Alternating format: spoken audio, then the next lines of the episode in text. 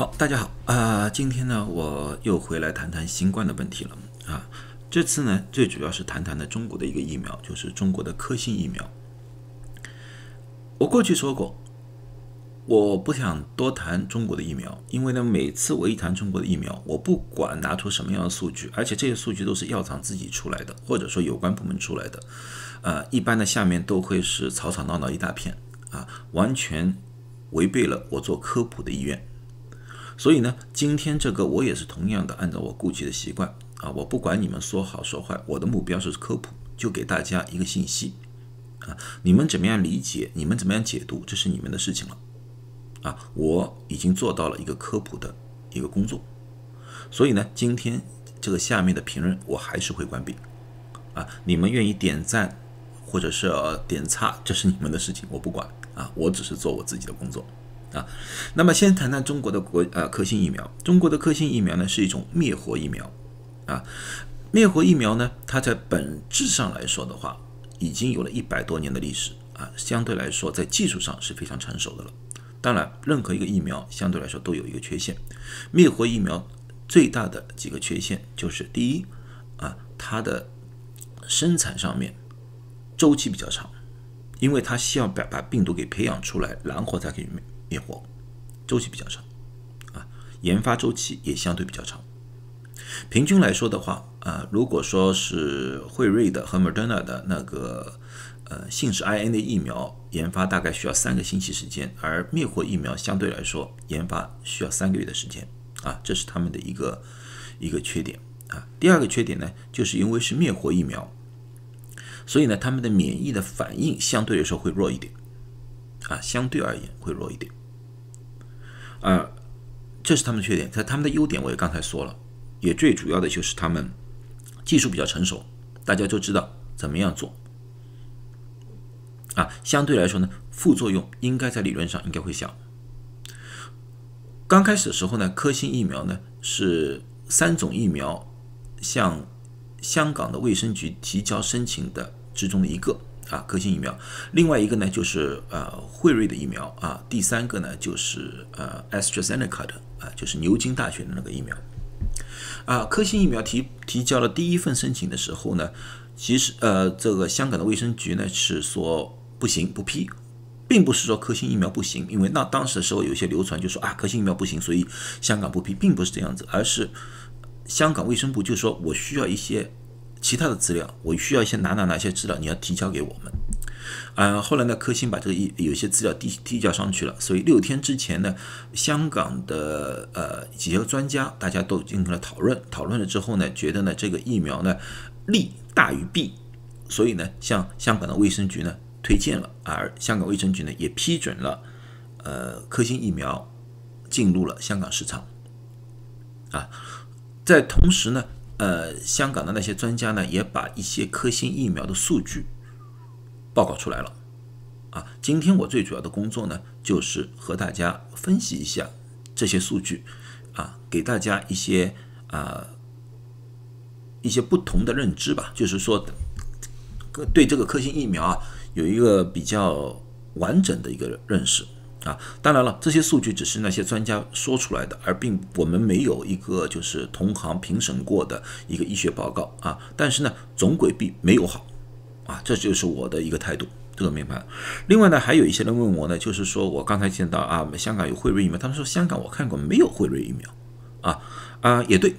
啊，这这个其实呢是一个一个一个技术上的原原因，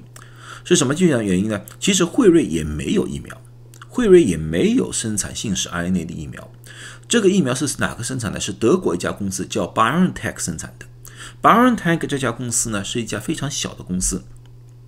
所以说呢，如果让他来生产这个疫苗呢，老实说，你等十年，估计整个全世界要打到这个疫苗都不可能。所以呢，他们一开始的时候就发现了这个问题，所以呢，他就寻找了和大的药厂的合作。他们寻找的对象呢就是辉瑞公司，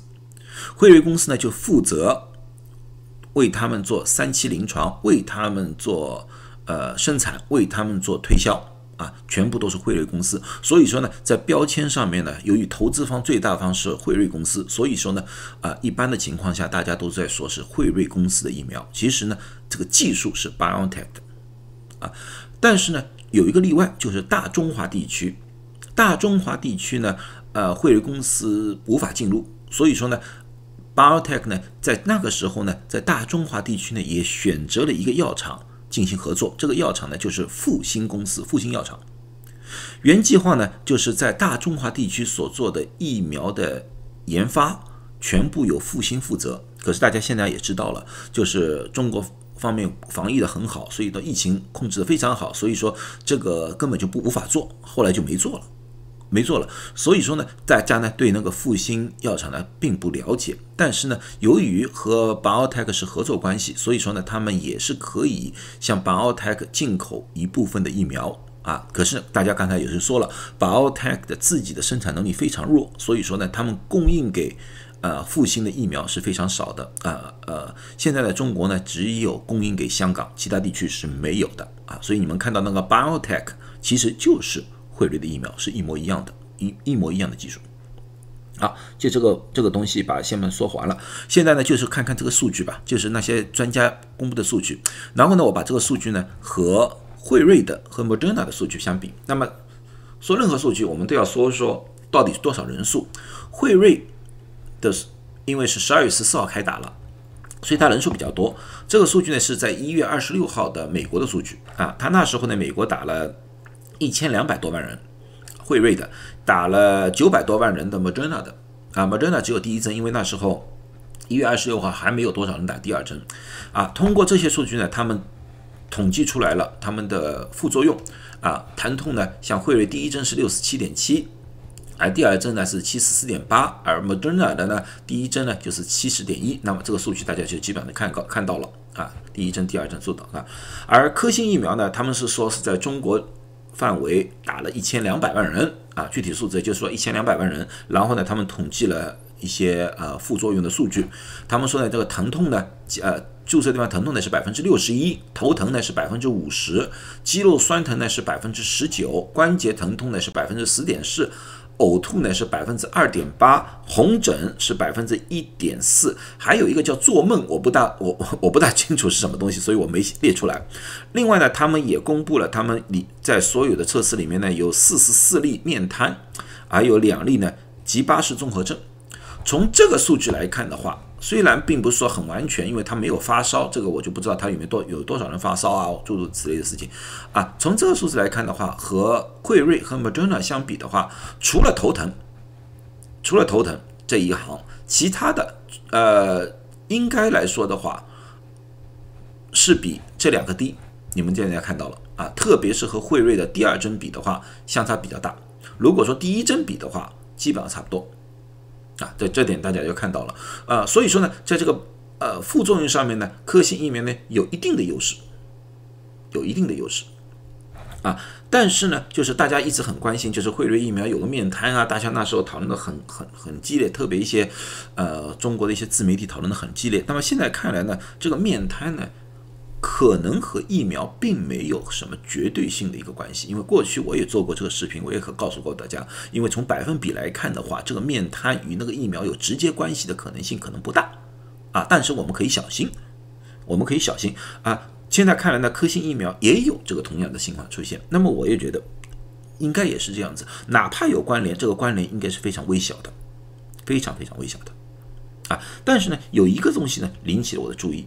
叫做。吉巴斯综合症，它里面有两例。现在呢，整个世界上所做的所有的新冠疫苗的研发，包括辉瑞 BioNTech 的那个，还有 Moderna 的、Johnson Johnson 的、AstraZeneca 的，包括俄罗斯的，还有中国的国药的，还有呃陈薇院士的那个腺病毒，所有这些都没有公布过发现吉巴斯综合症。啊，这个情况，所以说呢，这里有两例吉巴斯综合症啊，这个对我们来说呢是值得